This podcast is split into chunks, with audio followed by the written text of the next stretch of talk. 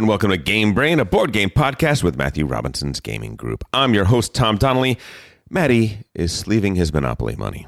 This is round six, turn two, and I am joined for the first time ever by the philosophical gamer, Dimitri Portnoy. Welcome, Dimitri. Good morning, Tom, and good morning, everyone. This is the Leap episode.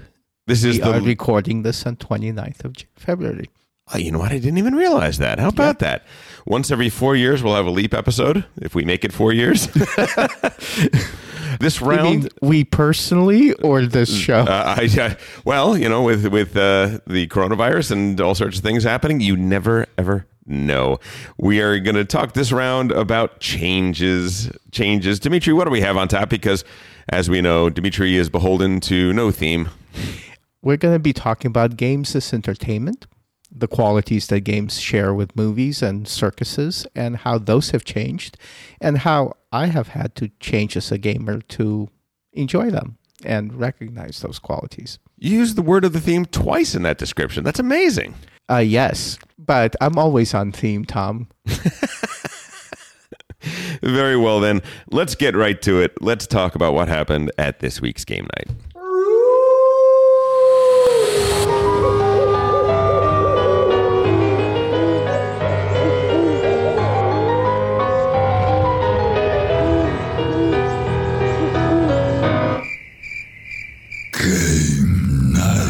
We are actually recording before Friday game night, but to make up for that, we did have some game nights that went on this past weekend. On Saturday, I got a bunch of people together, and we played a lot of new people, and so we introduced them to Wavelength. Fantastic success. Mm-hmm. They loved it. They absolutely loved it. It was one of those games where it just ended up being really, really close. It's a terrific game. It is. I really love it, and it sometimes surprises. Oh, very much so. I think it's probably got one of the greatest surprise factors of anything because of the way we're required to psychoanalyze a person. Yes. Who do you aim towards? Do you aim towards the person making the guess, or do you aim towards the person who's actually creating the situation? Yeah, because there's always both factors, right? It's like the person is looking at the dial and they're trying to come up with a clue for the people that are guessing. So they're aiming at the guessers to some degree, but then the guessers with very limited information, they have to be trying to get into the brain of the person who was thinking about it in the first place. I learned what you think about George H.W. Bush. Or actually my suspicions were confirmed. Yes. If you ever play Wavelength with Dimitri, just remember on any political question, that needle better be on the opposite ends, one end or the other. There is nothing in the middle. We then played Santiago with them. I decided, there were five. Canal game. Yes, indeed. There were five of us. And I said, what is a game that has a really low rules overhead, but gives them, a little foot in the deep end? And Santiago is perfect for that. It's super quick to explain, super easy to understand. And yet the emergent gameplay that comes from playing it is really, really deep. And they loved it. Probably the first bidding game that I really enjoyed. I think modern art, right? Wouldn't you say? Well, but it's a different kind of taking turns. Sure. Yeah, that's absolutely true. Yeah. On Sunday, I was not able to attend, but you played Oceans and Masters of the Renaissance. Tell us. I really liked both those games. Masters of the Renaissance is a very different game from Lorenzo. It has some of the same themes and a few of the same mechanisms, but it really is more like a Splendor game, but with some interesting twists and much more meaningful choices. Basically, the twists are that you get resources and spend resources in novel ways that I haven't seen in other games. Can you give me one novel way so I understand what we're talking about? Sure. There's a Hungry Hungry Hippo situation where you are rolling balls of different color, and you either get a row or a column. And whether you can actually have space to put those resources in depends. That creates opportunities for other people to advance on the faith track. Hungry Hungry Hippos is Jesse's favorite game. That's amazing. He's going to love this. I am a hungry, hungry hippo, so I enjoyed it very much. And I like toy-like contraptions. I like the gears of Tzolkin, for example. I like the building blocks of Teotihuacan. Sure. And this is a novel contraption, but it actually makes sense as a mechanism for a game. Good. And what about the other one? Oceans is very interesting. It's a bit like Wingspan. We are evolving fish. It has a surprisingly competitive, mm-hmm. And it's very interactive. There's a geographical layout component that comes into play without my really expecting it or preparing for it. The rules are very intuitive. There's a deck of cards that are repeated. Yeah. 11 unique cards that are repeated many times. And there's another advanced deck cards, a deck of cards that are completely unique. Interesting. So there's a lot of breadth and depth in the game, a lot of interactivity. And interestingly enough, the game comes in several modes, and there are rules that you can use to edit the card deck to make it less cutthroat or more cutthroat. Interesting. What would you say the weight of the game is on in general? Depends on who you're playing it with. It could be a 2.5 if mm-hmm. you're playing it with people who are not paying so much attention to you and enjoying their own fish colonies and their own colors. So light medium is sure. the starting point? Or it could be up to the high threes if you're playing it with people who are really on the ball and really want to challenge you and to attack you. And that's a... I like that. I like having a game with a dial. It's like playing ping pong. You know, you can be casual and relaxed and just volley the ball back and forth, or you can be slamming things and really want to win, depending on the mode, depending on how you want to play with your buddy. And then on Tuesday, we had our usual game night, and we played Heaven and Ale with the expansion that was brought to us by friend of the pod, Ben Mandelker, who may become more than a friend of the pod very, very soon. There's a little hint there. And then also... a friend with benefits. And then the other table, we played Glenmore 2.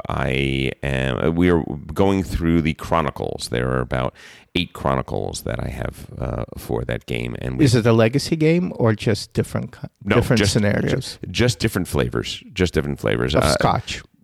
Well, we played the Scotch one this time. We did one the first time, 2 the second time. Now we've done 3. What do you say, Dimitri? Should we get to the news? Sure. Good evening, Mr. and Mrs. North of South America, and all the ships and clippers at sea. Let's go to France. News. First up in game news, we have information about Tim Fowler's next game is going to be a sequel. Burgle Brothers 2, The Casino Capers, is coming out, which he co-designed with Jeff Krause. It is a cooperative game where we are all robbers on a team. In Burgle Brothers 2, we're going to be taking down a string of casinos during the day, which is... I would love to see... The old one was a kind of an office building, like a high-tech office building with valuable stuff. Is it the 60s casino? They have motion detectors and things like that, so I guess it's probably not the 60s. I guess it's modern day, but... Each character has their own special ability. You can get equipment that increases things that you can do. There's wonderful things like you can get into an air vent in one room and it'll come out where the air vent is on a whole other floor and gives you just a quick access. Very fun game. I played it with my kids a lot. I don't think it's just for kids, though. I think people that are more on the casual side of gameplay, I think it's probably one of the more fun cooperative games I have ever played. Moving on, let's talk about Fallout Shelter. It is a board game from Andrew Fisher and Fantasy Flight. Fallout Shelter, it was a pretty famous mobile game. Tom, I still remember the LARP you did for Maddie's bachelor party. That had a similar theme. Bunker, it was really terrific. The Bunker, yes. The Bunker was great. This one, however, is sort of adjunct to Fallout, the video game. right? There are 4 editions, hugely popular. It's one of my favorite video games. Fallout Shelter was sort of just a small little, you're in a bunker, bad things are coming in at you, and it's sort of a defense game where you're trying to protect the bunker from all the hazards that would come in. What's interesting is that this game is not the only radiation-themed game in the news this week. What's the other radiation-themed game in the news? Isn't there the Zona game about Chernobyl? Or am I imagining? No, there is. There absolutely is. Let's talk about that in a second. Patchwork has an Americana edition coming out. I will tell you the Americana edition has nothing new to it except the artwork. It is just using an American style art of quilting. I think it's looking. There's not a lot of art for it, but when I look at it, I do think it looks more shaker. I don't. What about you, Dimitri? I want to. I want to learn because, patches are interesting to me, and collecting fabric is and putting it into a pleasing pattern seems nice and relaxing and creative.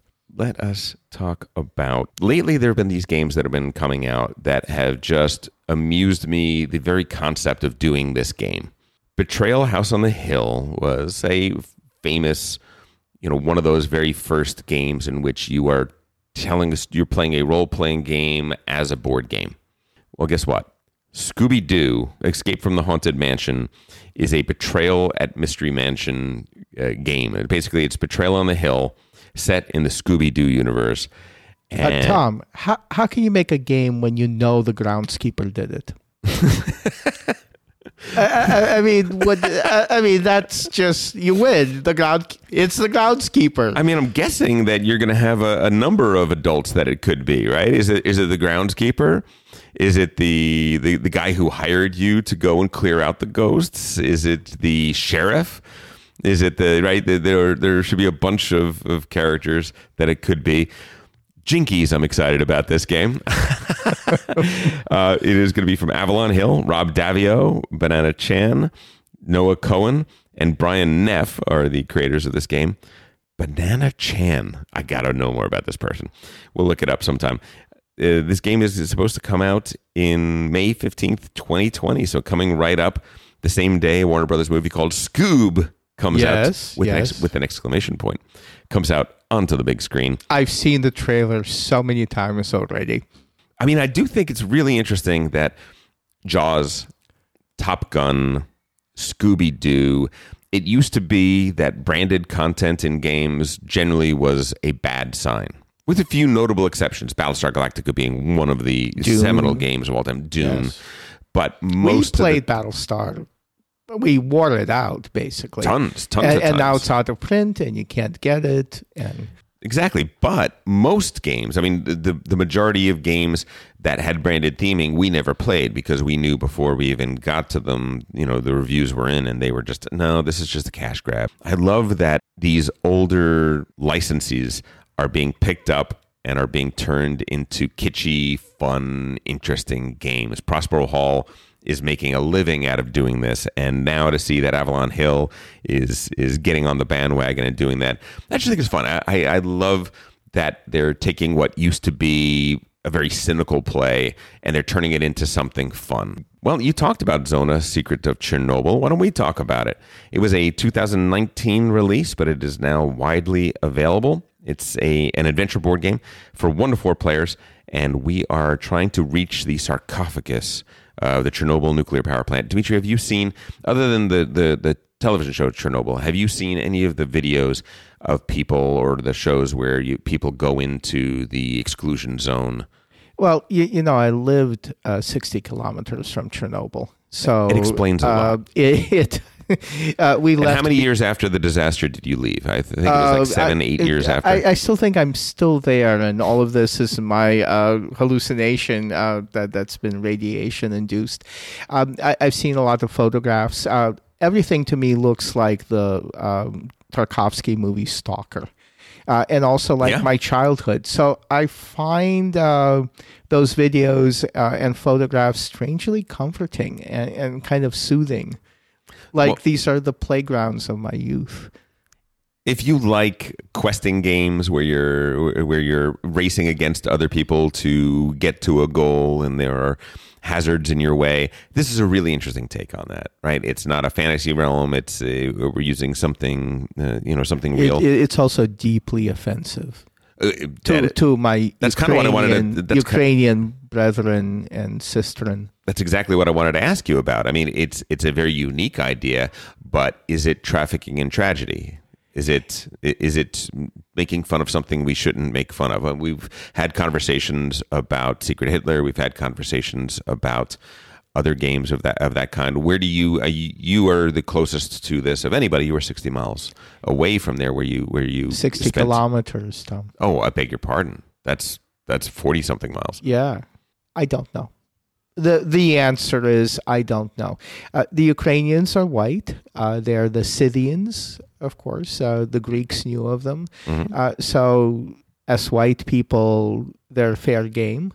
But they suffer. Do they not bleed when we prick them? I think it's dicey. I think it's a dicey topic to make. Don't say that around the game about. The only thing I would say is that it's not about the tragedy itself. It's about going into the exclusion zone after the tragedy. So it's not really trafficking in human misery per se. Yeah, but it's also whitewashing it away, ignoring the misery. It's using an event of great misery for fun. Watch Tarkovsky's Stalker. It was made 7 years before Chernobyl. It is about Chernobyl. It's about an exclusion zone. It's called. Yeah, it's about an area called Zona, and it kind of forecasts Chernobyl. In fact, Chernobyl was a remake of Tarkovsky's Stalker in real life. Okay, now you've gone too far. Soviet government. Now you've gone too far. Yes. So, but ultimately, I don't know. Je ne connais pas. Dimitri, did you hear that? I'm hearing that. What is that? That's the sound of Maddie giggling like a little schoolgirl. Because I admit to not knowing something? No, because on Kickstarter this week, do you want to know how many games have a solo mode?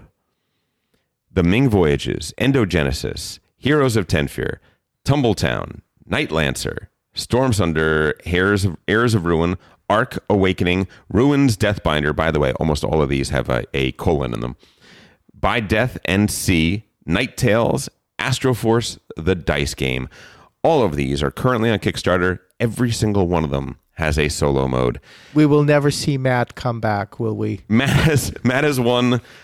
He has won life. He has won. We have lost. His favorite trend, which is the proliferation of solo modes to expand the play of games, has completely taken hold and is just rampaging through the hobby. Tom, can anybody write a solo mode for a game and market it, even if they're not connected to that game, or do you have to have the intellectual rights? The etiquette of it is that what you could do is you could post a variant on Board Game Geek, but the real etiquette is contact the publisher, contact the designer, and say, "Hey, I made this little solo mode or this little thing. I was going to put up the variant, on your game, and I was also going to put up the files for it so you could print out whatever things you need to print out for it. I wanted to ask you if you're okay with that. I don't want to, ruffle any feathers." The Manifold. There is a new media outlet that is going to be about tabletop games. It is the brainchild of David Somerville. David Somerville created Vast, the Crystal Caverns.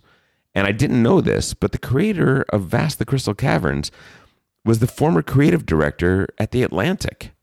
Oh, that's a magazine. That is a magazine. And Manifold is a magazine, right? And Manifold, well, it is it's multimedia platform like The Atlantic. Exactly.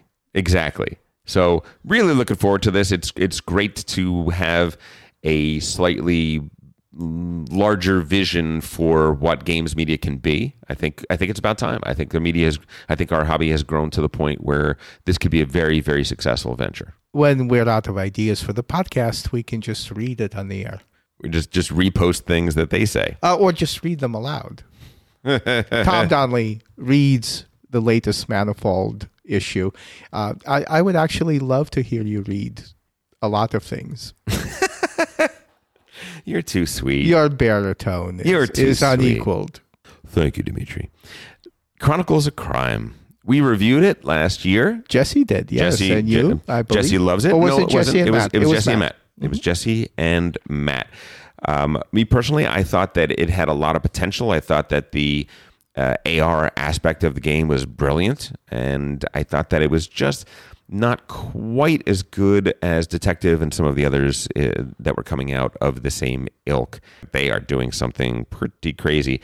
They are putting out not one, not two, but 3 expansions / new versions of Chronicles of Crime. That's what it's there for, right? Next year. It is, but check this out. They're doing Chronicles of Crime 1400. Maybe it's Mysteries of the Abbey. Maybe it's a little Name of the Rose. And you also get visions from God about who the murderer is, in addition to interviewing people. Mm-hmm.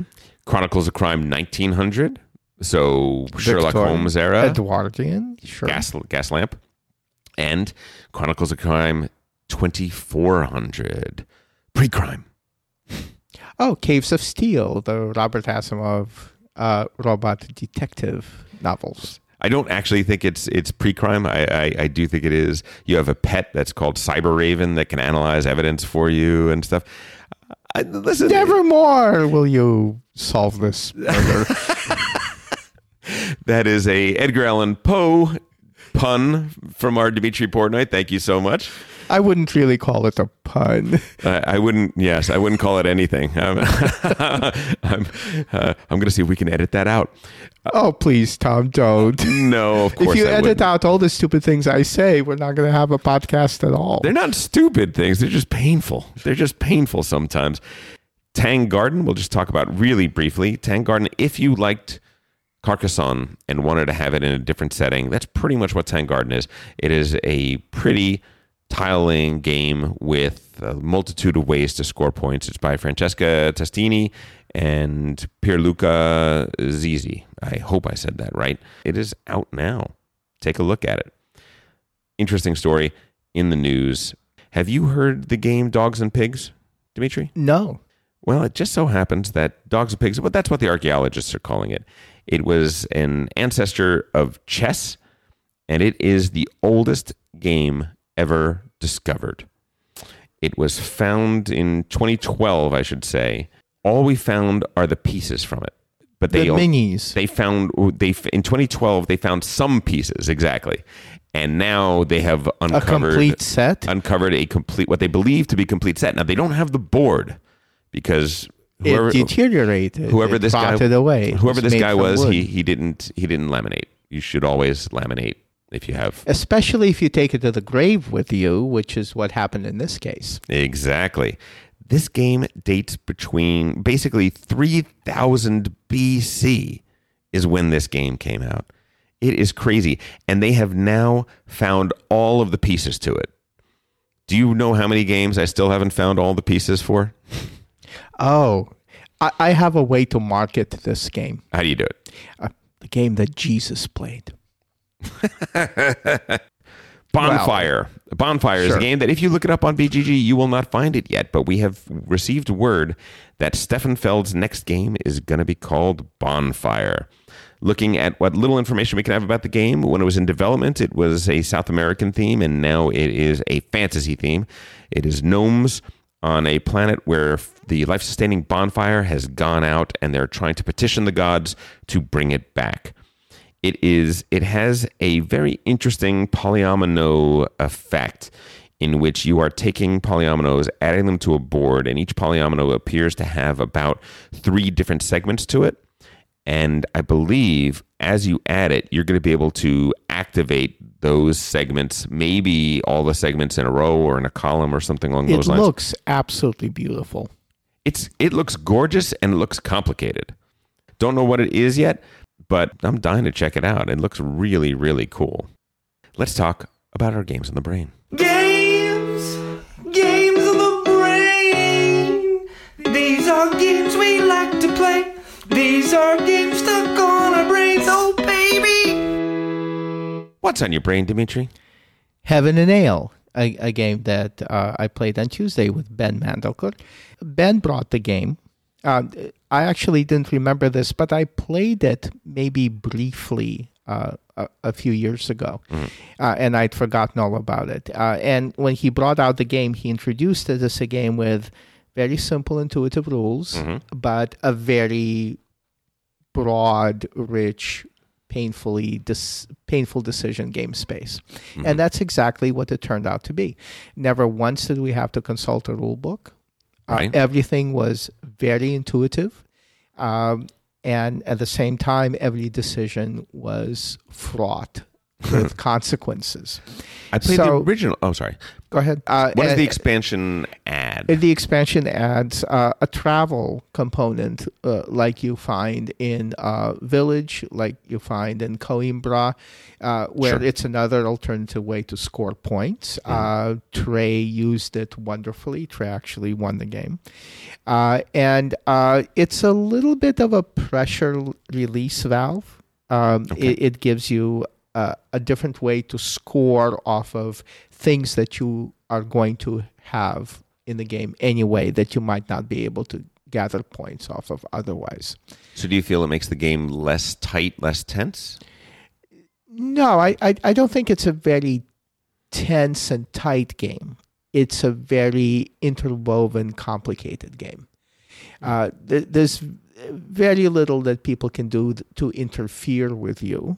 You develop your own space, you develop your own farm, and you put the way that you develop it makes all the difference. And there's no ideal way to do it. There are always trade-offs. Yeah. So having a release valve maybe makes you punish yourself less, but for it to work, you have to make another trade-off. You have to make another difficult decision that may cost you in other places.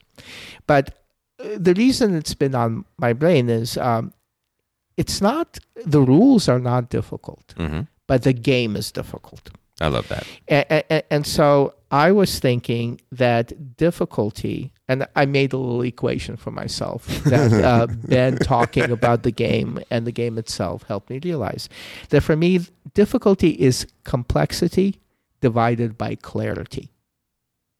Difficulty is complexity divided by clarity. Yes. The more clear the rules are, and this is a game, Heaven and Ale is a game with very clear rules, the less difficult it'll seem, even though it might be very complex. Gotcha. But so what you're saying is that a game's complexity is how ornate and complex it is, but the actual difficulty level is mitigated by how clear the rule set is. That's right. And Ocean, the game we talked about earlier that we played on Sunday, is another example of that. The rules of Ocean are very clear, but it can get really, really, really complex in its play. But the difficulty still stays fairly controlled because of how clear the rules are. So you're parsing complexity and difficulty. That's right. And attempting to separate those into two separate categories. I love very complex games with very clear rules. This is my sweet spot. And I think that a lot of the time there are discussions or even debates or conflicts about what makes a game difficult is because people don't consider complexity and clarity to be independent variables. So a lot of PAX games, like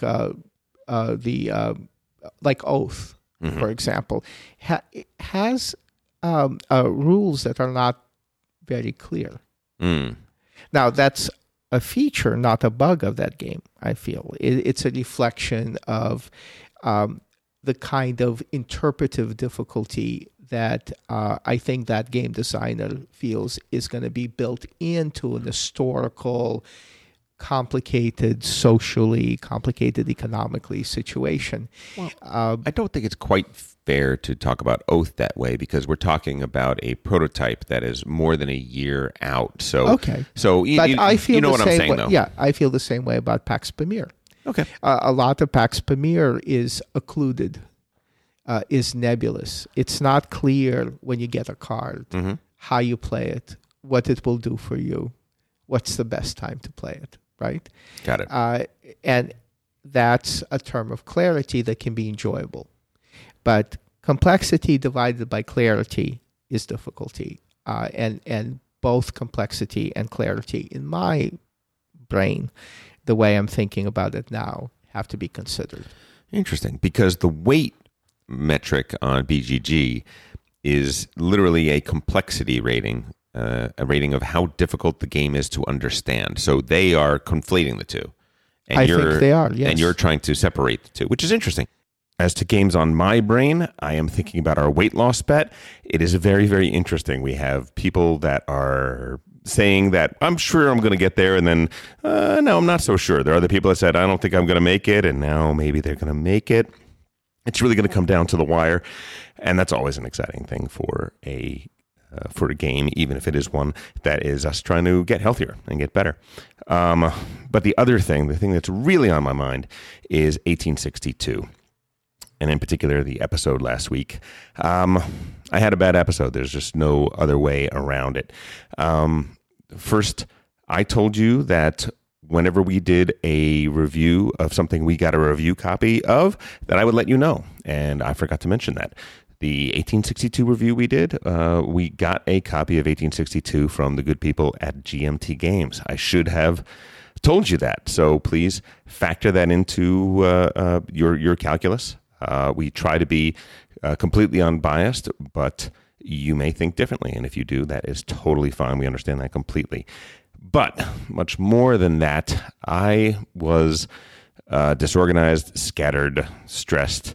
And I think it showed in the podcast. I interrupted Jennifer so much. Listening to it is really, really painful, and I know that it hurt her. I've apologized to her. I've told her that I'm going to make sure that does not happen in the future. And any of you out there that were squeamish with my behavior on the pod and with how.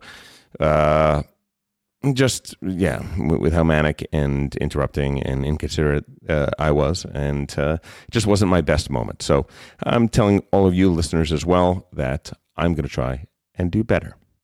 And that's about it. Let's move on to our 8x8 challenge. We got nothing to talk about with the 8x8 challenge. We've been busy playing games. We are breadth, not depth. We are definitely breadth, not depth. We just ooze out all over the place. We have no depth. We are shallow. Let's get to the review. The review is Kalis 1303. You know what? I don't know if we said that at the head. I don't know if we mentioned what we'll be reviewing this week. Well, people will read that before they listen to the episode, so we don't have to repeat what they already know. That's hilarious. It is a 2019 release. The designer is William Adia. And why are we reviewing 2019 games in 2020, Tom? This is already way too old for us to talk about. It's horrible.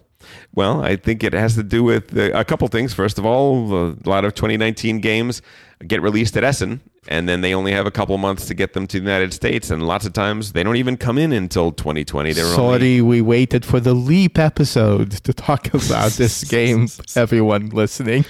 Well, I think the other thing is that with what's going on in China right now, we may have a dearth of games in the later half of this year. We may need to be reviewing more 2019 and earlier releases, because there might be a somewhat of a lull in the usual game pipeline this year, as we'll see. Or maybe we'll just fly to China to play them at the factory. I will buy you a ticket tomorrow. The designer is William Adia.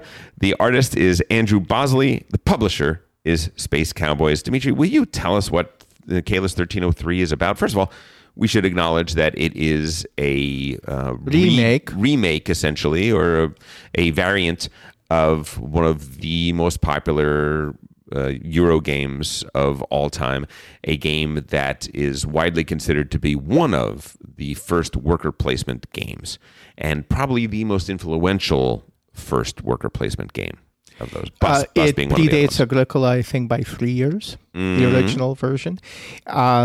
I have a very personal relationship to this game because I had my first table flip when we played Kalis. I think you remember it well. It's a mean game.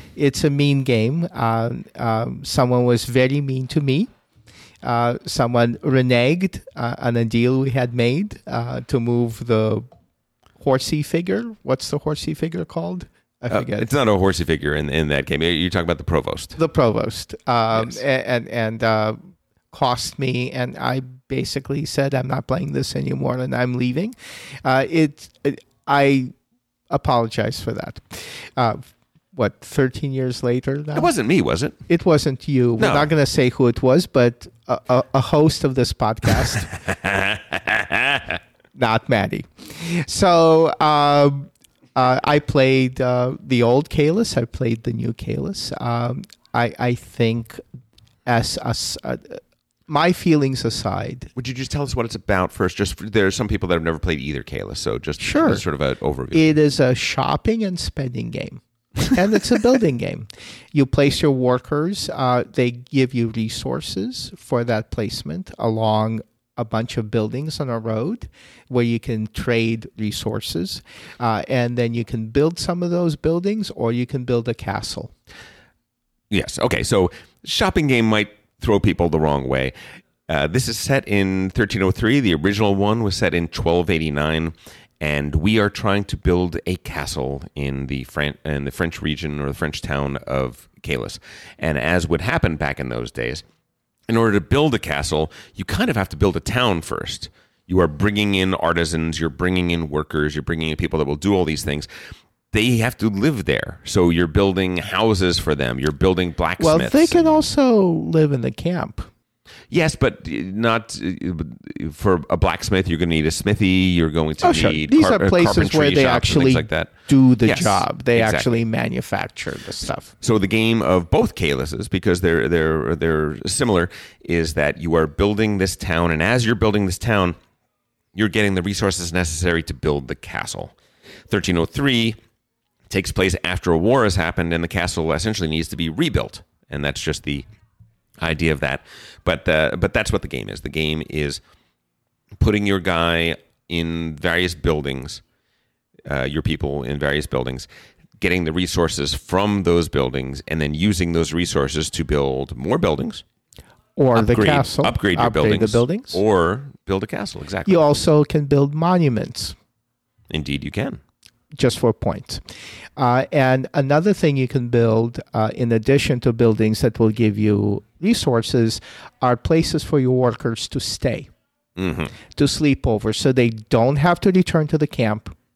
And that's a way to supplement your workers, because all the workers go to the camp to sleep over, and only a few of them come back. Mm-hmm. And that is part of the economy and managing your workers that I really enjoy. It seems to me very thematic, and there's some complex decisions involved. Do I have the actions to do right now, or should I save my workers for the next round where they can be used in a more efficient and interesting way?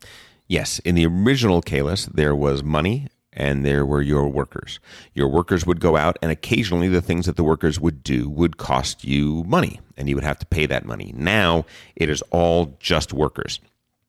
If something costs you, you have to expend one of your workers. So instead of in the original game where you have 3, 4, 5 workers, here you have 8, 10 workers at a given time. Sometimes I think you start with 6, except in the 5-player game where you start with 10. And there are also variable powers that let you grab more. Exactly right. So they basically turned a 2-unit economy into a 1-unit economy, which is very interesting. It is a very clever idea in terms of taking the complexity of the game down without reducing the decision space for that, for the most part. In my opinion, that was a complete success. Mm-hmm. I don't miss the not having money in the game at all. Gotcha. Let's talk about how you play it. Excellent. How do you play it? Well, there will be a start player of the round. It is going to go in a clockwise fashion, which is different than the original Kalis. And that person is going to take one of their workers, and they're going to be able to put it out on one of the buildings on the road.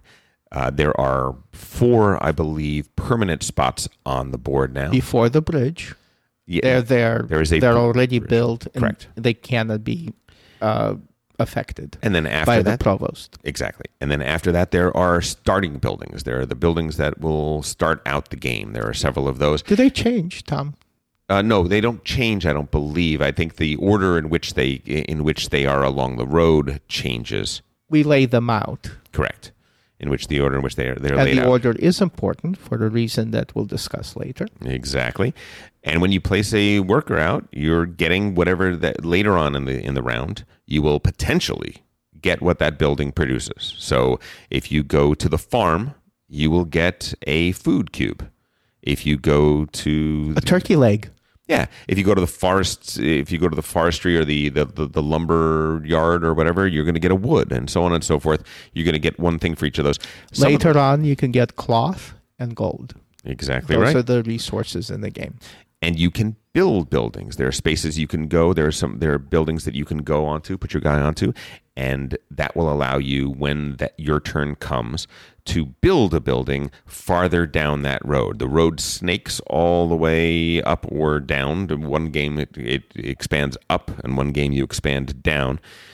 That is how you put out new buildings into the game. Tom, and the new what are the two reasons that you might want to build a new building from wood or stone or cloth? How do you get points from that when you build a building? Tell me, Dimitri, how do you get points from that?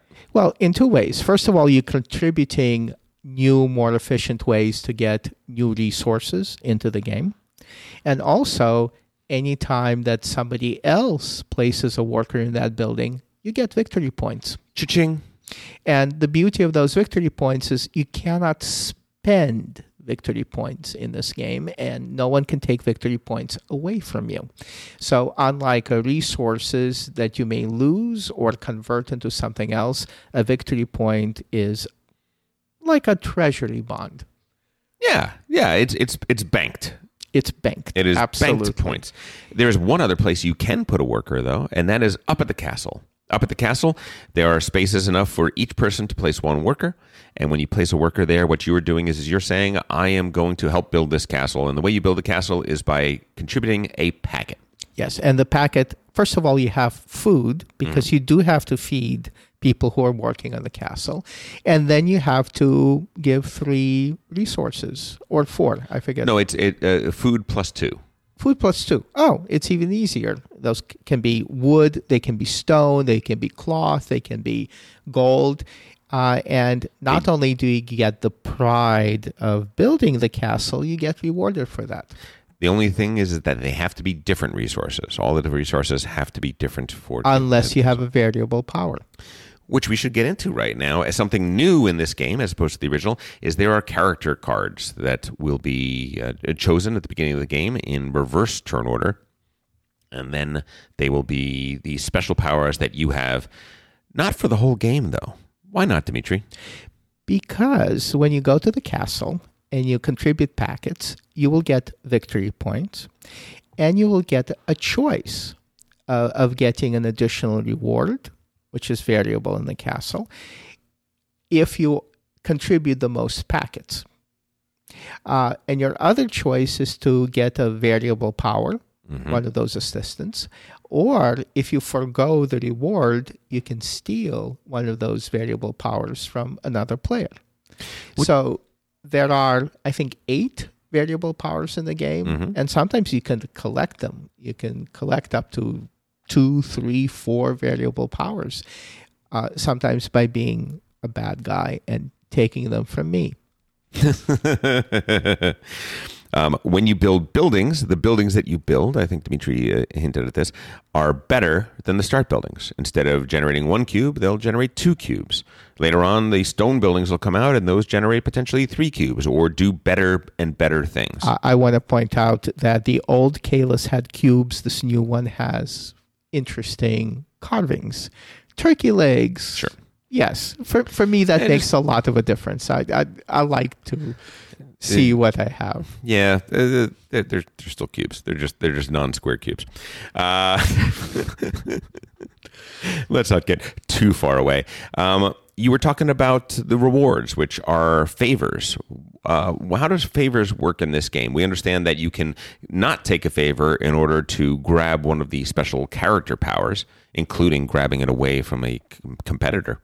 But how does the favors work in this game? There are 9 favors. I think they're randomly distributed on cards, and you get a choice of first 3 favors in the first 3 rounds, the first 6 favors in the second 3 rounds, and the first 9 favors in the last 3 rounds. And there are 9 rounds to the game, so you know when it's over. Yes, indeed. The game is a fixed length, which is different than the original game. It is only 9 rounds long. I think that gives people a pretty good idea of the way the game plays. Let's talk about the provost, though. That's an important part. Of course. How do we not talk about the provost yet? So here's the thing. Here's where the game gets doubly mean. We already talked about one take that mechanism, which is if taking the variable powers away from a player. Precisely right. But you can also be really mean. There is a provost character. The provost character camps out at the farthest space on the road. Just behind the last constructed building. Exactly. He sits there, and his job is to make sure that people aren't building too much stuff, that they're focused on building that castle. That's the idea, that they're not building too much of the town and that they're focused on building that castle. So wherever the provost ends at the end of the round, any buildings that are constructed past the provost on the road are not licensed, can't open for business. And guess who gets to move the provost? Everybody. Everybody can move the provost by spending their workers.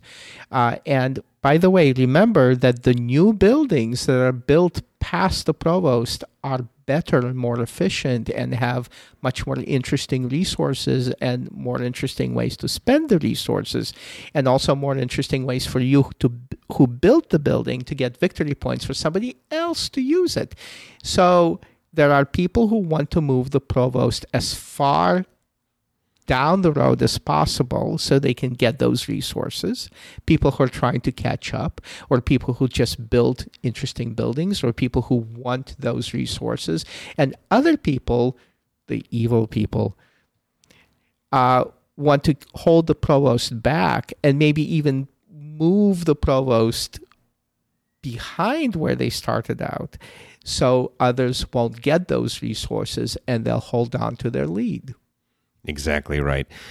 Essentially, it is a situation in which the best buildings are those at the far end of the buildings, right? Because those are the ones that are bigger and better and give you more resources. But those are also the ones that are at great risk for the provost ruining your day and causing you to spend a guy that is ill-advised, let's say that.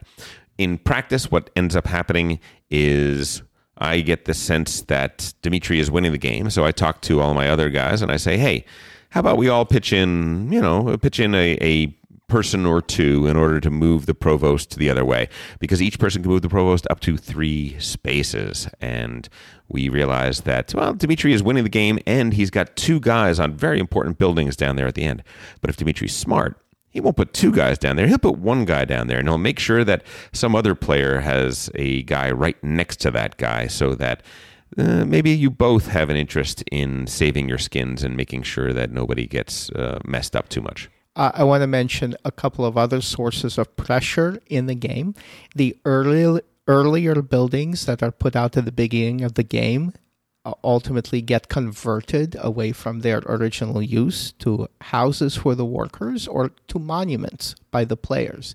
So as the provost limits the game on the far side of the road. On the near side of the road, buildings are being taken away.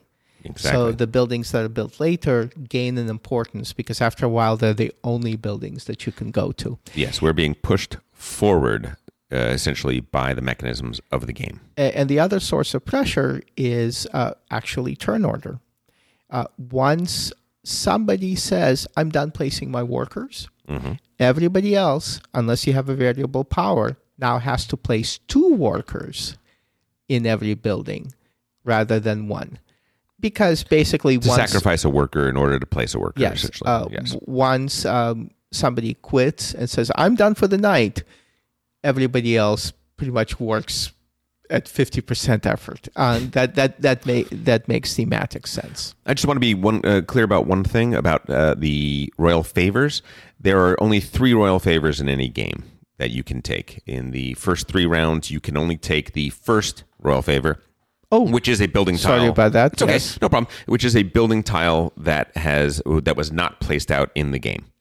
Rounds 4, 5, and 6, there will be a second benefit, and round 7 through 9, there'll be a third benefit. So throughout the game, you're going to have at first only 1 choice for royal favor, then 2 choices, then 3 choices. But that's the extent of it. That's the extent of the choices for royal favors. Dimitri, let's get into it. What do you think? First of all, what do you think about the game just as it stands? Imagine that you have never played original Kalis, and then we'll talk about the comparison. It plays in 90 minutes, mm-hmm.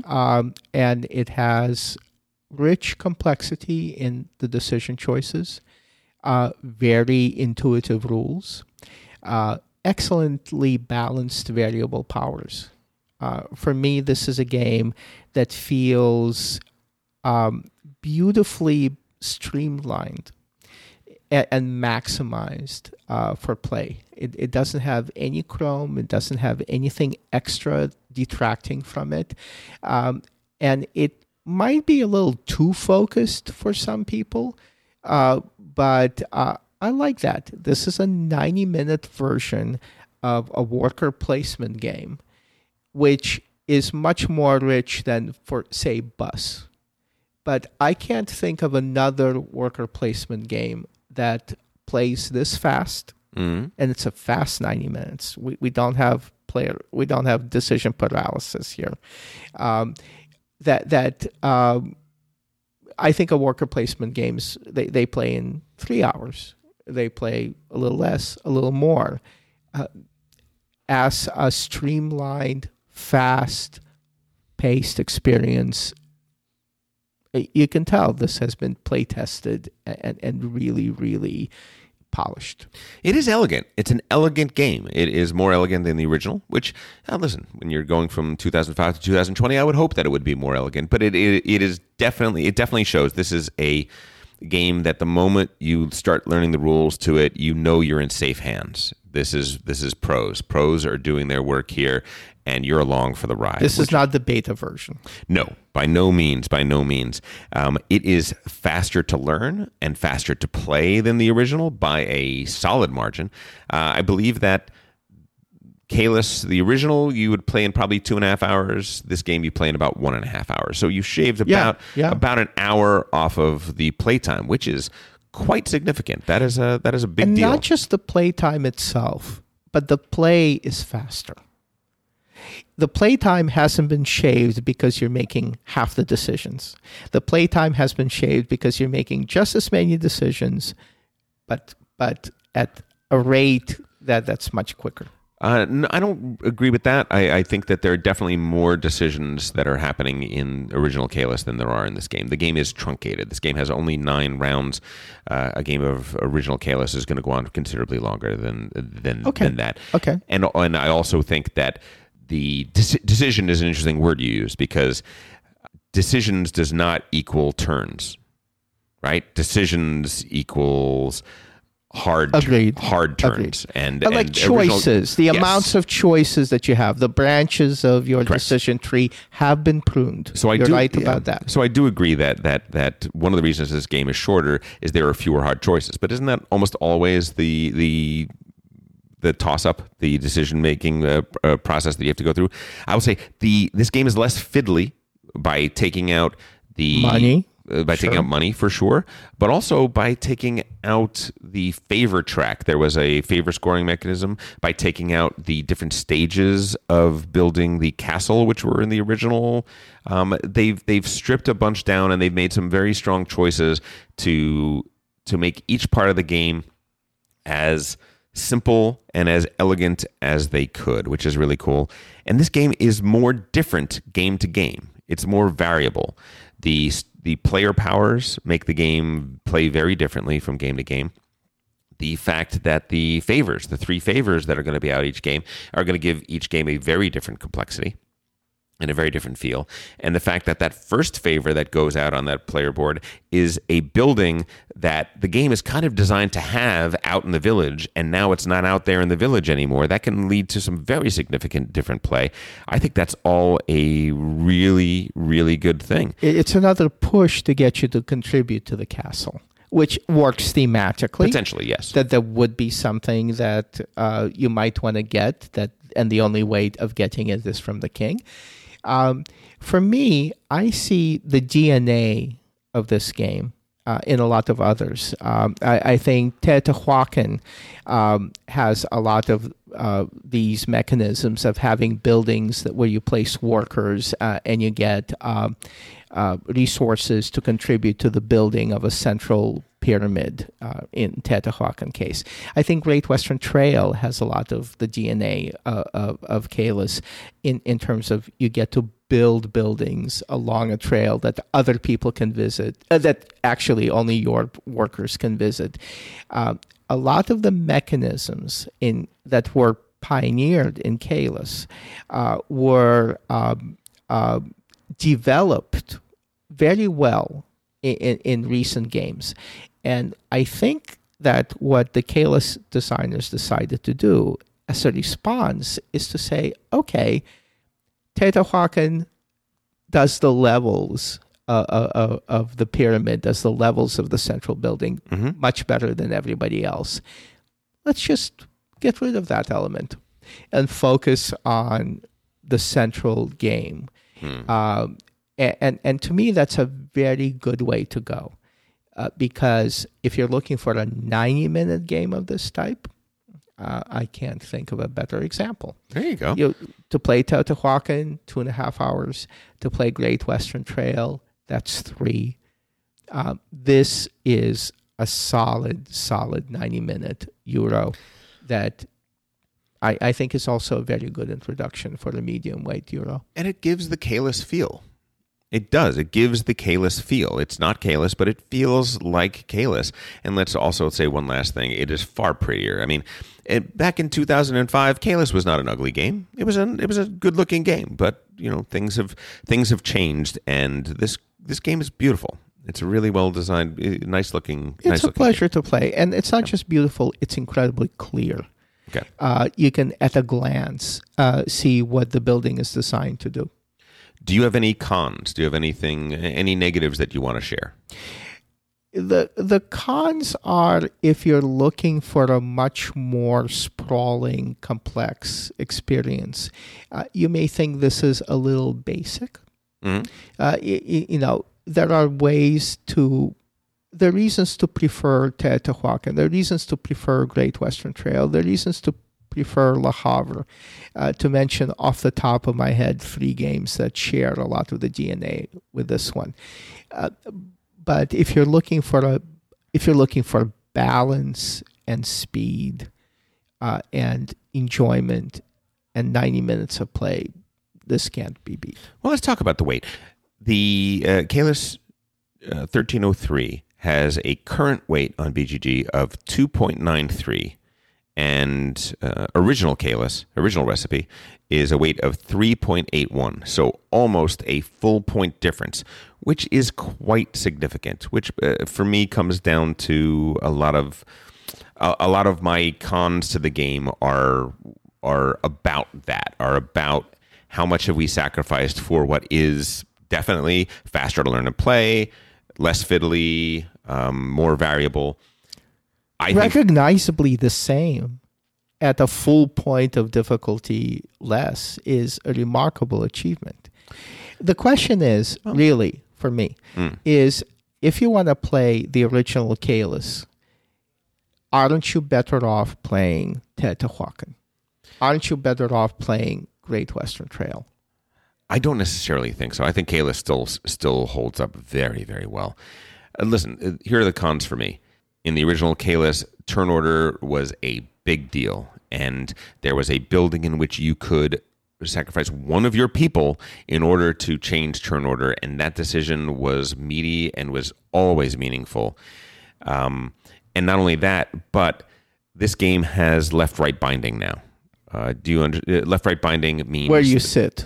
That's right. Order. That's right. Whoever the start player is, the person sitting to their left is in a great position because they get to go second for free, and the person on their right gets to go fourth or fifth. This game plays five players. Left-right binding becomes a much bigger deal when you play with five players. That is a problem in this game. That is a problem. It's not going to be a problem for everybody, but for people that are into Caelus and what it is, especially since the workers are the currency of the game, there are strategies where you can play a low worker game. There are strategies where you play a game in which you have your strategy is to get a ton of workers, and both of them can win the game. The problem is that if I am sitting to the right of a person playing a low worker strategy, they are almost always going to be the first person to pass. I am almost always going to be the fifth player. Unless you get a variable power where you can place one worker instead of two, and that will help you. If that's even in the game. It may not be, but every time I played it, it has been. Yes. But then once again, you're forced to grab that. And by the way, if somebody's playing a low worker strategy, you grab that, somebody else's good chance they're going to steal that from you. And now all of a sudden you're spending and wasting actions, wasting favors in order to circumvent something that shouldn't be there. I think that there's a very simple variant to this game in which the order of the passing becomes the new turn order. Sure. And then you don't have the left-right binding issue. This game, there are 9 rounds in this game. There are 9 rounds in this game. In the original Caelus, it was one of the first games in which you could seriously affect how quick or how slow the game goes. When we think of Alexander Pfister with Great Western Trail and Maracaibo, one of his main keys to his design was he was trying to make a game in which players could make decisions to change the tempo and change the pace of the game. But in this Caelus, there is a fighting for the length of a turn. Not maybe how many turns we play, but you can choose to end your turn early and cost the extra player for every but that's not different placement. That isn't different than the original Caelus. The original Caelus has both. It retained. Sure. But I don't think it's fair to say that this game has no way of affecting length.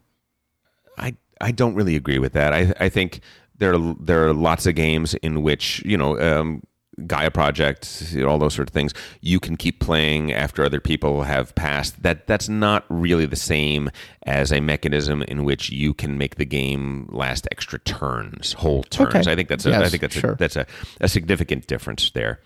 The castle used to be something where you were forced to go to the castle, and the castle was built in 3 parts. And when that part was about to be finished, we were going to do a castle scoring. And if you had the most pieces in the castle at that point, if you had built the most of the castle at that point, you're going to get a benefit. You're going to get a favor or multiple favors. If you didn't put anything into the castle, you're getting penalized.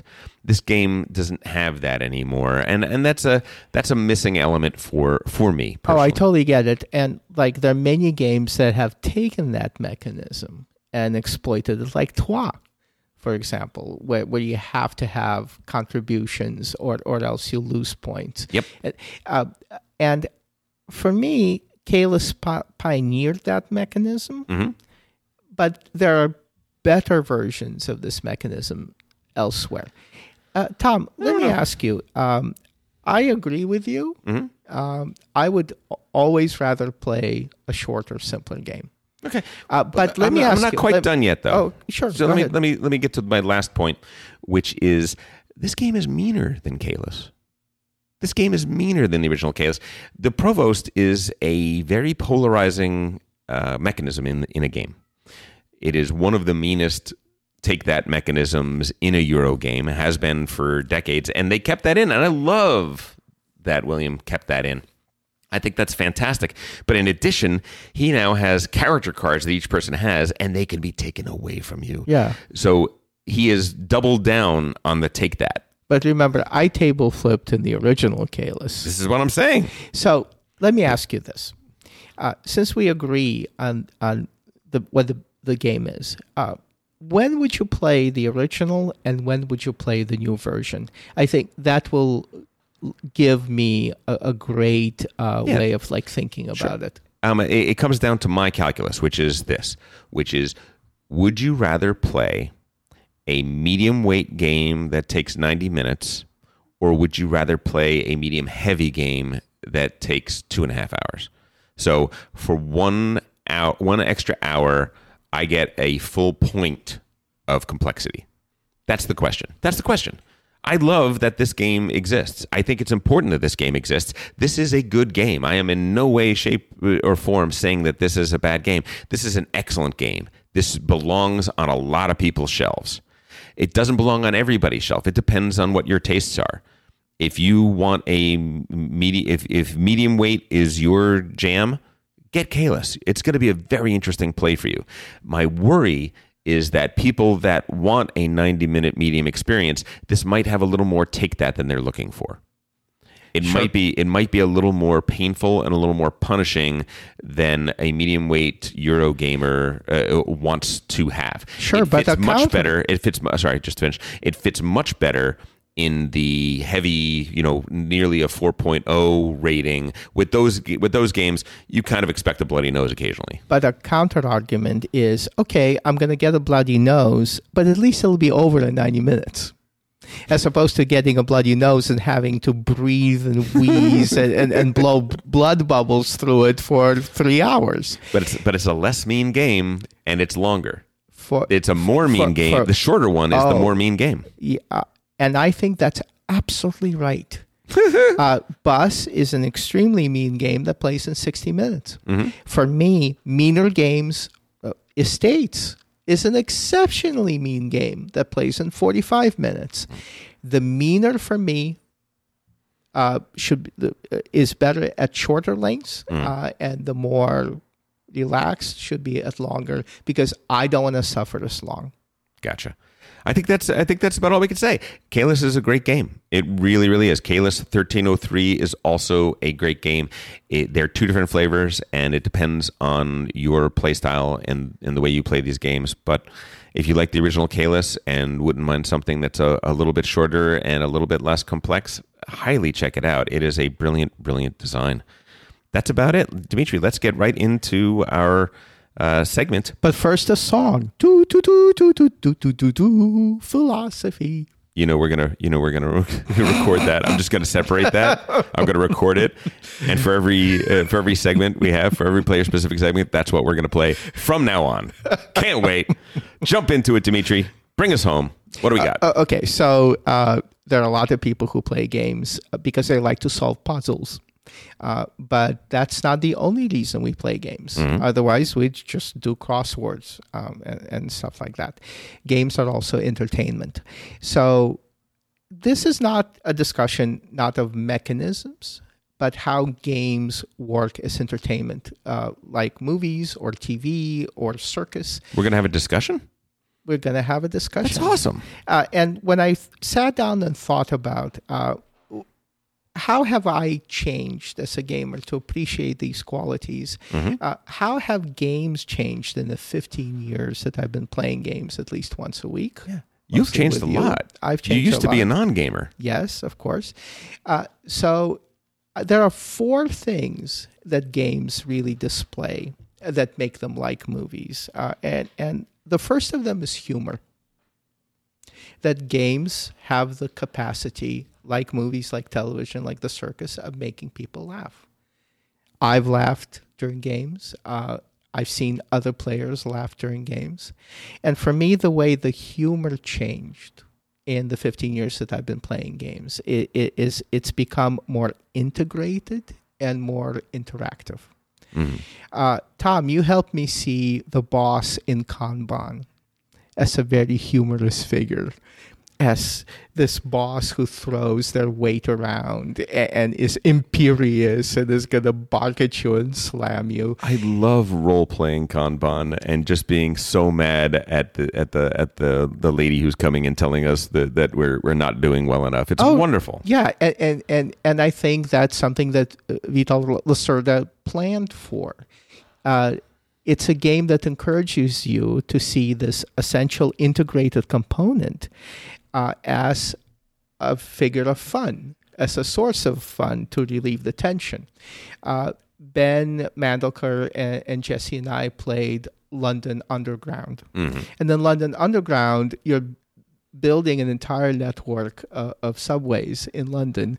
I'm sorry, they're not called subways in London. I forget what they're called. The underground, yes. Or the tube. And basically, the funny part of the game is that you're building this network really to help a single passenger mm-hmm. get to where they're going. And there are figures that represent social archetypes, like the pregnant woman, or the handicapable person, mm-hmm. or the older person, or the businessman. And you choose one of them. And then Ben suggested, let's think of her as Meghan Markle. And then as we played the game for 90 minutes or 2 hours, it was Meghan Markle now has to go to Big Ben. And who's going to take Meghan Markle to this station? That's fantastic. And again, it's an integrated way. And then it's an interactive way to add humor in a game. And there are also metas, like we call Sheriff of Nottingham Two Chickens. And every time somebody bids two chickens, it brings a smile to our face. Before, I feel that games made jokes or were satirical. And as I have kind of forced myself upon reflection to appreciate the humor in games mm-hmm. because people were laughing around me and I might as well get in on the fun and I might as well lose whatever composure I have and participate in the process. The humor interweaves itself into the experience rather than floating aside from it or on top of it. I don't think that's true. I mean, I agree with everything that you said, except for the fact that you think there's been a change in and that humor has become more integrated. I actually think it may have become less integrated, possibly. Kremlin, game from the 1980s, very funny art, hilarious concept. Game, and built and it could not be more integrated. The entire game is about a humor experience. And what's so funny about Kremlin rulers dying? Well, each one of them is a caricature of a different aspect of a Soviet totalitarian. They're wonderful. They're just wonderful. Junta. The game is role-playing out a banana republic under another dictator, right? And it has so much fun that is built in. The whole game is built around the fun of a play experience in which you have a corrupt dictator and you have to decide when you are getting enough, when enough crumbs are falling from his table into your particular pockets and when you have to rise up and form a revolution against him. Bus is quite an old game. A lot of time humor travel, built right in. One of the, there's only 6 things you can do in the game and one of them is just the head scratcher of all head scratchers, and Cosmic Encounter, right? Going way back. Cosmic Encounter, half of the races in Cosmic Encounter are jokes. They're built in as jokes. The Sniveler as a race and their power. I love playing hilarious. The Sniveler. So I think that not all, but some of the older games, there was more of a thread of the older games that were built with a strong sense of whimsy and humor woven into, like the concept of the game was something funny. And I don't think that happens as much anymore. Kanban has a funny element that's in the game, and I'm so happy that it's there. I think that the examples that you had were great examples of how humor is integrated into some games nowadays, but I think the tradition used to be maybe that there was more. And I think my addendum to what you said is I think we lost that for a long time, and what you're noticing is that it's starting to come back, and I'm really happy about that. I think I started playing games in a dip. Yeah, I think that's true. Where we were very serious and German and Agricola and all that. We're farmers. We're plowing fields, and yeah, I can totally see what you're saying. So the second element that games have that they share with movies and the circus and TV is tension. And for me, that is a very difficult element. I think you enjoy tension in a game much more than I do. Gotcha. But yeah, it's I think you have to have some tension in games because if there isn't, what are you doing? You're basically doing work, or you are solving a puzzle on your own. But I think in general, the trend is less tension. And my example, agree. And my example of that is going from Tzolkin to Teotihuacan. Mm-hmm. They're very similar games. Mm-hmm. In Tzolkin, you have the grinding gears of time. Yep. And if you don't remove your worker from those gears at just the right moment, they can literally be squeezed out and you're not going to get anything from it. Teotihuacan, it's a pleasant stroll around the mall. And if your worker stays in one of those buildings, that's fine, because if other workers join them, you're going to get more resources from that.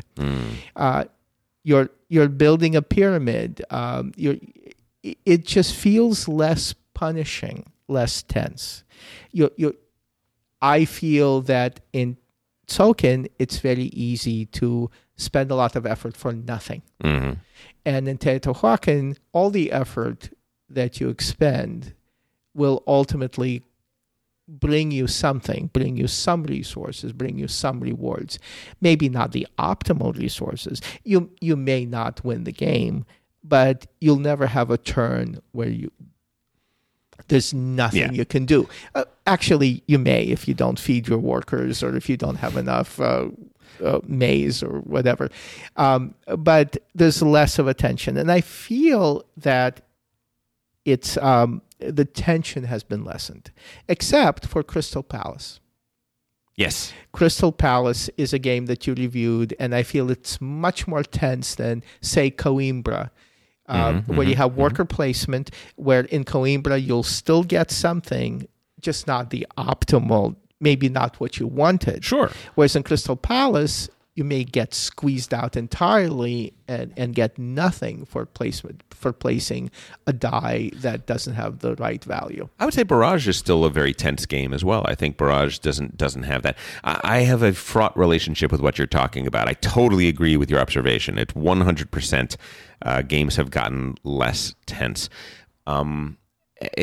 There's a weird person that I put into the category of blame for this, and it's Vital Lacerda, strangely, because Vital has these very complex, convoluted, tough-to-play games, but most actions you take give you a little reward. Most actions in his game systems give you a little something. You're constantly getting little mini rewards or little mini bonuses for doing things. And a lot of other designers do that too. I'm not blaming Vital for this, but I'm saying that there is a definite trend in games now where actions always are giving you these mini rewards. And while I understand completely why you're doing that, at the same time, I feel like I am in Pavlov's laboratory and the bell is ringing. I feel like it is catering to me and programming me, and I don't really want that. Like for me, for my tastes, I prefer Age of Steam, where you know what you get for that action? A swift punch in the nose. you know, brass. I've experienced that punch in the nose many times. I think it's more honest, and I think that is. But that's a personal preference. A lot of people have a problem with that, and who, you know, to a certain extent, who wouldn't want to play a game where everything you do, you just get a little bonus for it. It's like getting a little gold star and saying, "Oh, you did great, Skipper. That was a great turn for you." And I'm just like, "No, but it really wasn't that great. Why are we rewarding that?" My question for you, though, is, has your comparison between movies and books and games, do you feel that movies and books have gotten less tense over time, or do you think this is a divergence between the parallels of games and mass entertainment? I think movies have definitely gotten less tense, and really? TV has gotten more tense. I think Marvel movies are well-paced and funny and colorful and really well-made. I'm not worried about anybody dying because they're going to come back. Oh, I'm not. They're cyclical, right? Everything is going to return. Sure. It's not like point. Star Wars, where, yes, Obi-Wan comes back, but he comes back as a ghost. Yes. He's never a character. Sure. Who matters again. So sure. When he dies in Star Wars, we'll never see him again. I never have that loss. Ultimately, for me, tension is connected to loss. I can, with all the reboots in Marvel and the constant return of all the characters. Remember in Batman, remember that Joker dies? Yes. That's the last time Joker dies. In 1989, in Batman, the Jack Nicholson Joker died. Yes. And now Joker can't die. So he's as much of a franchise as anybody. And even if he does die, interesting. Even if he dies, somebody else will play him. It's interesting. I think you're right that the franchisability of so much of movies has reduced tension to some degree, but I still think the net result is greater tension because pacing, energy, that has a tension effect in and of itself, and the pace has just gotten so much faster. I watched The French Connection recently, and I almost can't get through it. But it's a drama. It's not a thriller. It's languorous. It's a drama. James Bond. I can't watch a Roger Moore James Bond anymore. It takes forever. The Spy Who Loved Me. I used to love The Spy Who Loved Me. Now I'm watching a fist fight between him and the Arabic thugs in Egypt in the Giza scene, and I'm like, oh my God, this is taking forever. It's like. It's been like 40 seconds and he hasn't thrown a second punch. They're just dancing with each other. I think it has changed. It has changed. Bourne is the reason that Bond changed, sure. but the tension has been ramped up in a lot of movies in that way. I agree with what you're saying, but I think there's more to it. Let me ask you one more question. Do you feel that your enjoyment of tension in games is related to your enjoying tension in movies? Do you feel it comes from the same place? That you like tense games and you like tense movies and you like tense books? I don't know what I'm doing sometimes if a game lacks a certain amount of tension for me. It's like, why is this a game now? Like, am I striving for something? Shouldn't I be competing for something? Shouldn't I be trying to overcome obstacles and overcome difficulties? For me, that is a classic aspect of what a game is. And, you know, I love Everdell, and Everdell isn't a particularly tense game, but it's surprisingly tense in some ways. It really is. And I think for me, the games that I enjoy the most are the games, you know, are kind of like a really great action movie, where at the end of it, I realize, wow, I'm sweating a little bit. I didn't do anything that character on screen did, but I'm sweating a little bit. It put me through the ringer, and I come out with a feeling of catharsis. And I like that in a game. And for me to feel catharsis at the end of a game, win or lose, I can still feel catharsis at the end of a game, whether or not I won or lost. I feel catharsis the most, and I feel that that feeling that I've been taken out of my life and I've been put into an experience and I've forgotten about everything except this experience for 2 or 3 hours. I feel that most in games that are most tense. So there you go. You mentioned pacing. Sure. With regards to movies, pacing is my third element that games have and has changed. Sure. I think when I started out, you couldn't play a heavy Euro game in under 3 hours. Sure. And right now you can very much in 2. And my example of that is Barrage. And to me, there are certain specific decisions that the designers of Barrage made that made it possible. And the one that's the easiest to spotlight is how when your construction project, a dam, a conduit, a turbine, goes online and starts producing the moment you start building it. Mm-hmm. And while it may, in that wheel may take a couple of game turns to spin all the way around. Yeah. You're not waiting for it. And mm-hmm. I think that's thematically, it's a little wobbly, but it's a very conscious decision to say that we can play a very tough Euro, mm-hmm. An unexpected Euro, a Euro with rich decision spaces, but we can pace it faster. What do you think about that? No, I totally agree with that. I mean, the game we just reviewed is Chaos, is an attempt to give a similar experience at a faster pace. Democker, the new version of Democker, is an extreme example of that. We're talking about what was a pacing of a game in 1986. What is the pacing of a game in 2019? I think the new versus old version of Democker is a perfect example that you are dead on right, that the pacing has picked up considerably, with some notable exceptions always, but it really is trying to increase the tempo. I would also say that rondel system games, which there are a lot more of those. Like Teotihuacan, like Tzolkin. Well, really, I'm going more toward classic rondel, like Matt Gertz designs, such as Imperial. Okay. Where you can take any of the next 3 actions for free, or you can go farther for those. All of those are mini actions. They're really short, they're really quick, and you move right on, which means that even in a 5-player game or a 6-player game, Imperial can play to 6.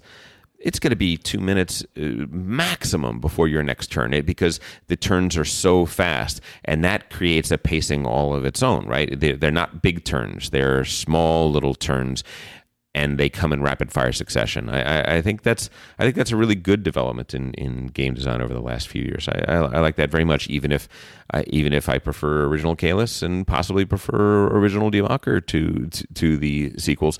That doesn't mean that I don't see value in the trend. Cool.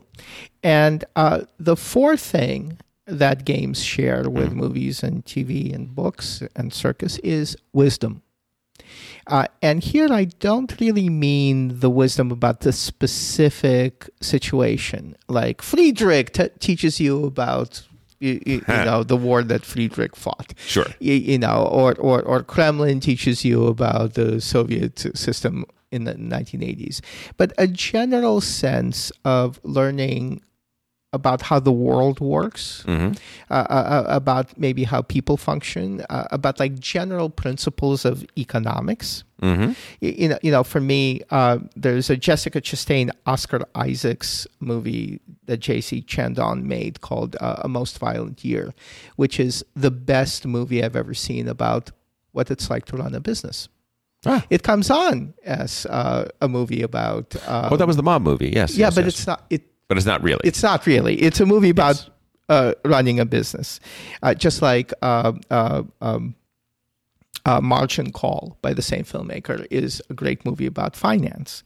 So Lacerda games mm-hmm. are always about economic principles, are always about how competition affects achievement. They're actually contain information about on Mars, as Jennifer pointed out in the last episode. Games like High Frontier, mm-hmm. games like Pax Pamir, mm-hmm. They show general principles of how like different historical situations may operate according to the same rules. or similar rules. Mm-hmm. And Watergate. Okay. Which is a wonderful two-player game that plays in 30 minutes, which has interesting mechanisms for beating your opponent, and has a map and has territory control aspects to it and everything, unexpectedly. But also, if you want, you can read the cards and learn a ton about Watergate. And it doesn't get into the way of play. Sure. It actually enhances it. And the information you can read very quickly and gives you something to do while your opponent is thinking about their turn. Sure, sure. I think it's a wonderful thing. I think so, too. I think that's true. I'm not sure that it's that different than it was in the past. I mean, before the Eurogame revolution, before any of that happened, they were essentially three types of games. There were economic games, 18xx, acquire games, stock market games. There were games like that. There were war games. Tons and tons of war games existed back then. And then there was other, the category of other, which is smaller. Sorry. Kind of a smaller. Well, there's the mass market. I'm leaving that out. Sure. But I guess my point would be that war games were very much steeped in learning the minutiae of various things. Now, I find military history to perhaps be less revelatory of the human condition than other forms of history. It's very specific. I think military history is very specific to the period. Sure. And there are other types of focus that are more general. Yeah. Again, I started playing games at the time of Agricola. Agricola has nothing to teach you about running a medieval farm. Agricola is a very abstract game with a skin sure. of sheep and carrots and vegetables and everything. Look, let me answer that, because you're slamming Agricola now, and I do not accept that. It is a well-known fact that during the Middle Ages, you had to get a license in order to have a baby, and if your neighbor has the license, you are not allowed to have that license. It was just a clear fact of the matter. Only one person is allowed to grow wheat on any given year. These were facts. All right. Oh, okay. Let's just I need to brush up on my medieval history. For me personally, there have been huge improvements in games, in humor, in tension, in pacing, and in what I call wisdom in the last 15 years. It's one of the reasons that I'm continue to play in the hobby, mm-hmm. not as important for me as being with the people. And I feel that I've changed. I've started to enjoy the game process a little more by recognizing not just the competitive puzzle-making mm-hmm. Qualities, but also these things that happen at the intersection of player and game, happen above the board. There's a lot more in the gumbo than just that. Sure, yes. Because a game is a piece of cardboard, but a film is also just a piece of film until somebody's watching it, until somebody's playing it. And when you play a game, humor, tension, pacing, wisdom come into play in a rich way.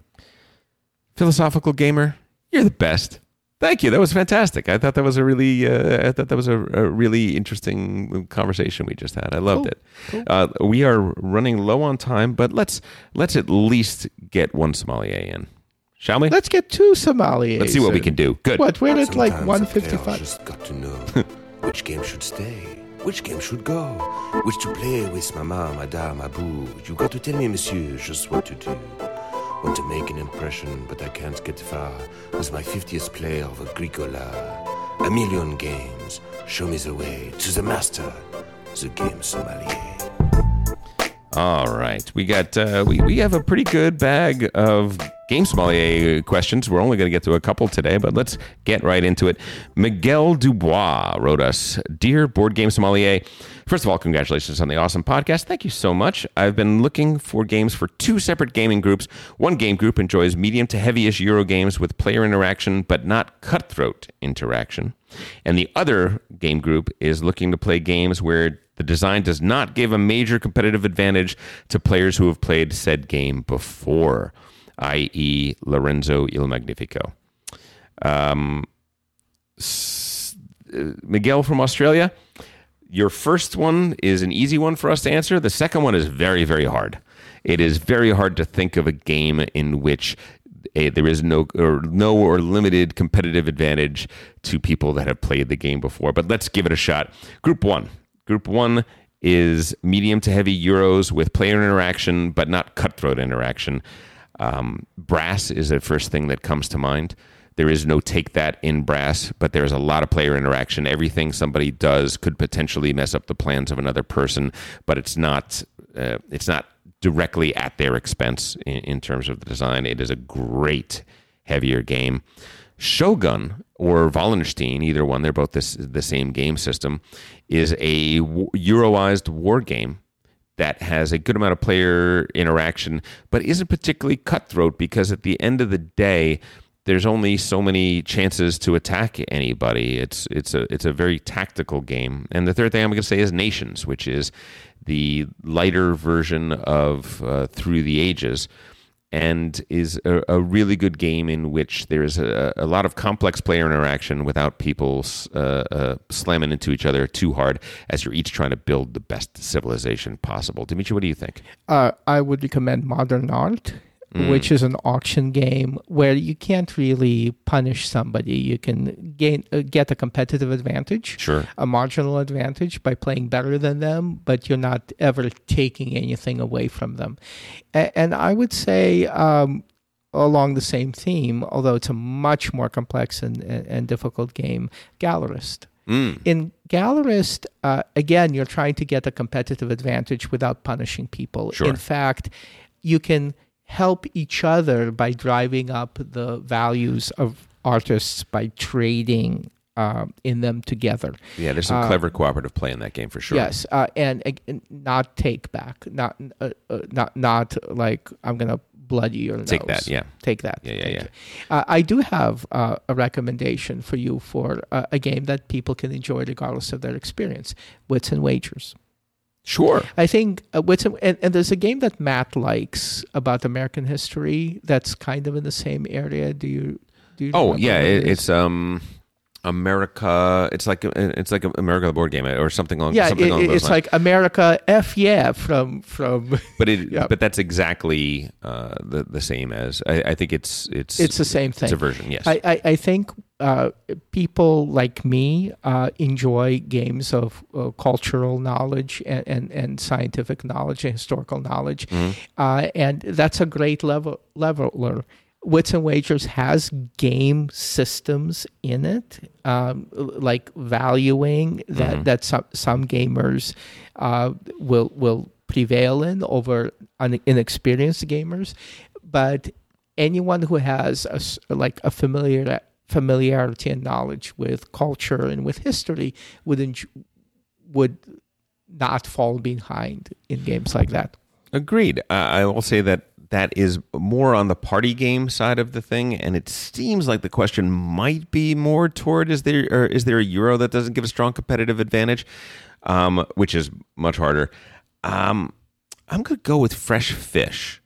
Yeah, it's a great game. Fresh Fish is a wonderful puzzle game, and I know that game inside and out. I played it more times than everybody else. I never win. Ever win. Not even close.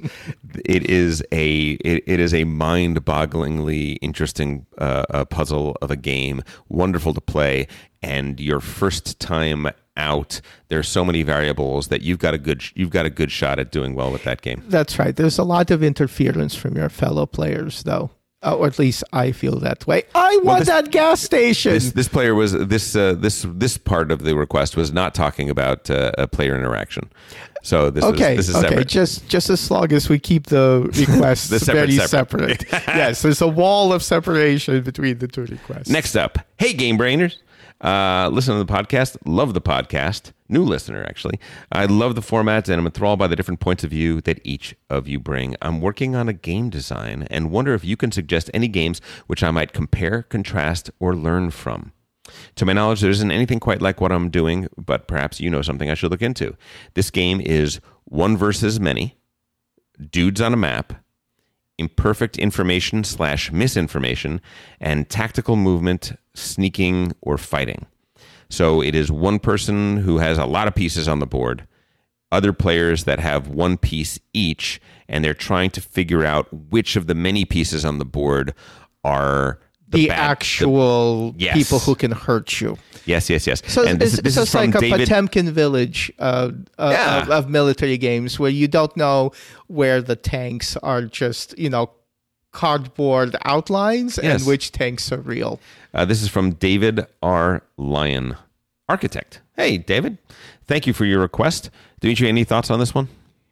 I'm going to defer to you on this one because I think you love asymmetrical games. I do, and I think you have a lot of ideas here. I do. I got a lot of. I have a list of games, none of which are exactly like your game, which is wonderful. Which is great. To me, it sounds like a very interesting idea for a game. I totally agree.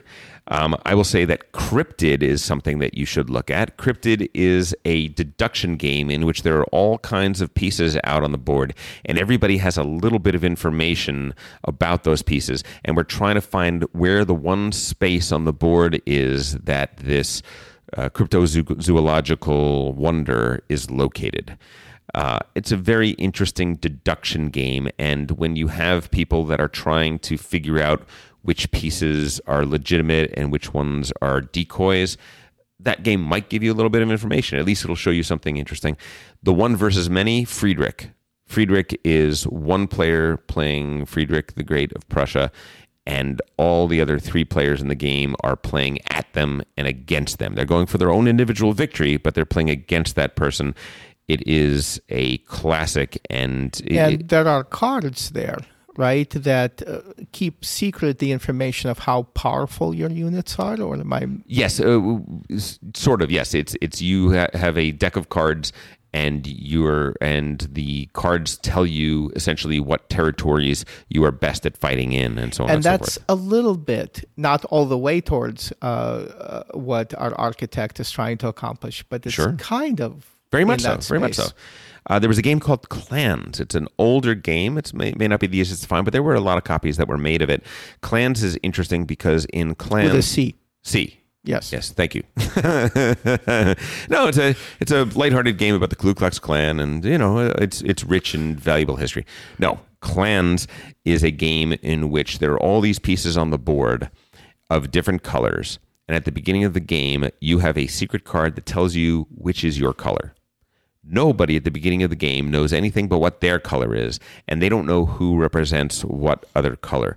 Now, in practice, over the course of the game, sometimes it becomes fairly evident which color you are, but the process of figuring out which color you are, in other words, when I take my action, am I just doing things for the benefit of white?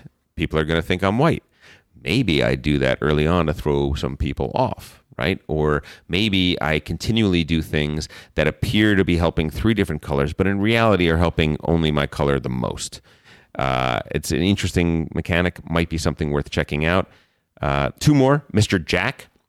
Mr. Jack is a deduction game. It is one player versus one player, but there are 8 characters on the board. One of them is Jack the Ripper, and only Jack the Ripper knows which of those 8 they are. The other person, the detective, is attempting to sort out the good from the bad and try to figure out which of these 8 characters might be. And each turn, you're going to have an opportunity to rule out certain suspects, depending on whether or not they are in the light or in the darkness. There are these little gas lamps all over the map.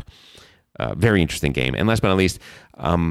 when you have a dudes on a map game in which it is secret as to which are valuable and which are not, I always go to war games that are block games. Block war games are games in which you have units on the board represented by blocks, but the blocks face you. So the person on the other side cannot tell whether or not the unit they're facing is a majorly beefed up armor unit or a, cavalry or a infantry reserve unit that basically has almost no power at all.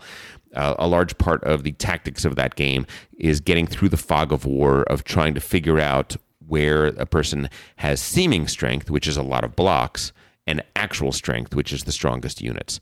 The best game for you for that is a game called Sekigahara, which is about the Japanese conflicts of of the Shogun era, and is phenomenal for that. You really should check it out. Listen, I hope these are helpful to you. It's a wide variety. It's a credit to your design goals and the type of game that you're designing that I described, games ranging from war games to abstract strategy games to deduction games. I mean, it's pretty much spanning the globe. I think that none of which actually has your exact mechanism. And again, kudos for discovering it and exploring it. Good luck. We hope to see your game at our table soon. Dimitri, thank you so much. You are the philosophical gamer. It is without a doubt, and it is always a pleasure to have you. Always a pleasure to do this with you, Mr. Baritone. We have a YouTube channel, youtube.c/GameBrainPod, a Facebook group, a Discord channel. You've been listening to Game Brain, produced and edited by Matthew Robinson and Tom Donnelly. Special thanks to Daedalus for our incredible music. More on Daedalus at GameBrainPod.com. You can also reach us by email at contact@GameBrainPod.com or on Twitter at GameBrain_pod. Thanks for listening, and go play some games with friends. Or make some friends with games. Yeah.